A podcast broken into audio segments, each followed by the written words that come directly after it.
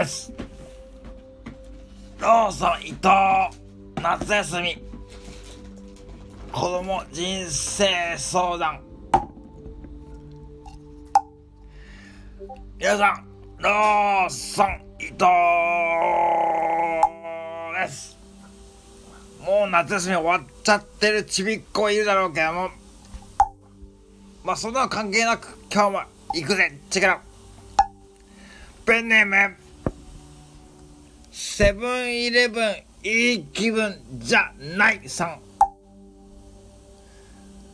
小学校4年生男子沖縄県在住。セブンイレブンいい気分じゃねえのかよ。俺はセブンイレブンいい気分だと思うんだけどまあいいや。あーっとなんだって？ああなんだこれあーローソン伊藤さん。僕は大ファンです。将来はローソン伊藤さんみたいな。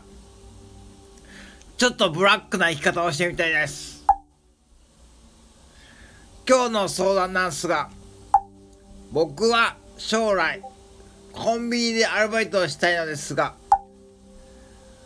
ローソンでやりたいと思っています。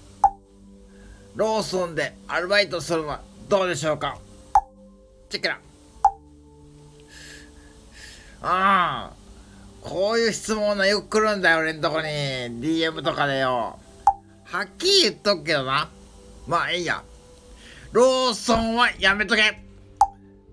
ローソンはやめておけ。もう一回言うぜ。ローソンはやめておけ。特に俺の店はやめておけ。理由はな簡単だよ。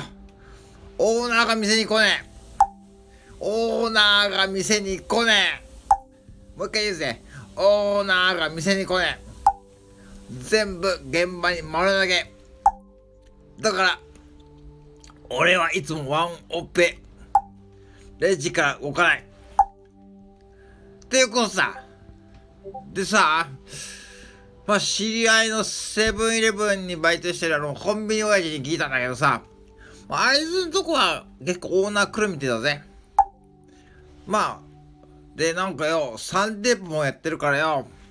まあそれはそれなりに考えてるオーナーらしいから。そこに行けよ。俺のローソンには来ちゃダメだ。お前んとこの沖縄にもローソンあるのかよ。あるんならやめておけ。確か沖縄にセブンイレブンできただろ。行くならセブンイレブンいい気分で働け。でどうしてもどうしてもローソンに行きたいんだな。俺が口利かせてやるから。いいローソンを紹介してやるよ。知ってるから。ちゃんとまかないもついてさ。うん。そういうとこ行きな。てかまずなお前な。コンビニでバイトするのあんまりおすすめしねうん。結構ハードだぜ。レジの終えることいっぱいあるしやることいっぱいあるし変な客いっぱい来るし。ああ。だからよく考えてまだ小4だろ？てか小。小4ならよ。まあそんなこと考えてるうちによ。まずよ。まあとりあえずよ。まあ遊んどけ。遊んでそれから考えろ。まずその時相談相談しろ。わかった？セブンイレブンいい気分さな。よろしく。チェケラ